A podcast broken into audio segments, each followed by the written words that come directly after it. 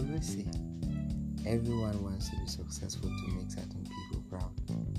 But how and manner we become successful is the most important thing to hold on to. It is worrisome how people value instant gratification than a lasting but slow rebuilding process of life transformation. It is worrisome how my generation is desperate for quick fixes and holding on to the process of true transformation. Yes, psychologically, it is human nature to seek pleasure and avoid pain.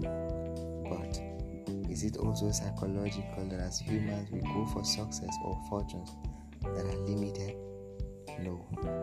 Flee away from indulging in the temptations of life at the cost of your long term goals and hold on to the lasting but slow rebuilding process of transformation. My name is Kiwa Hema.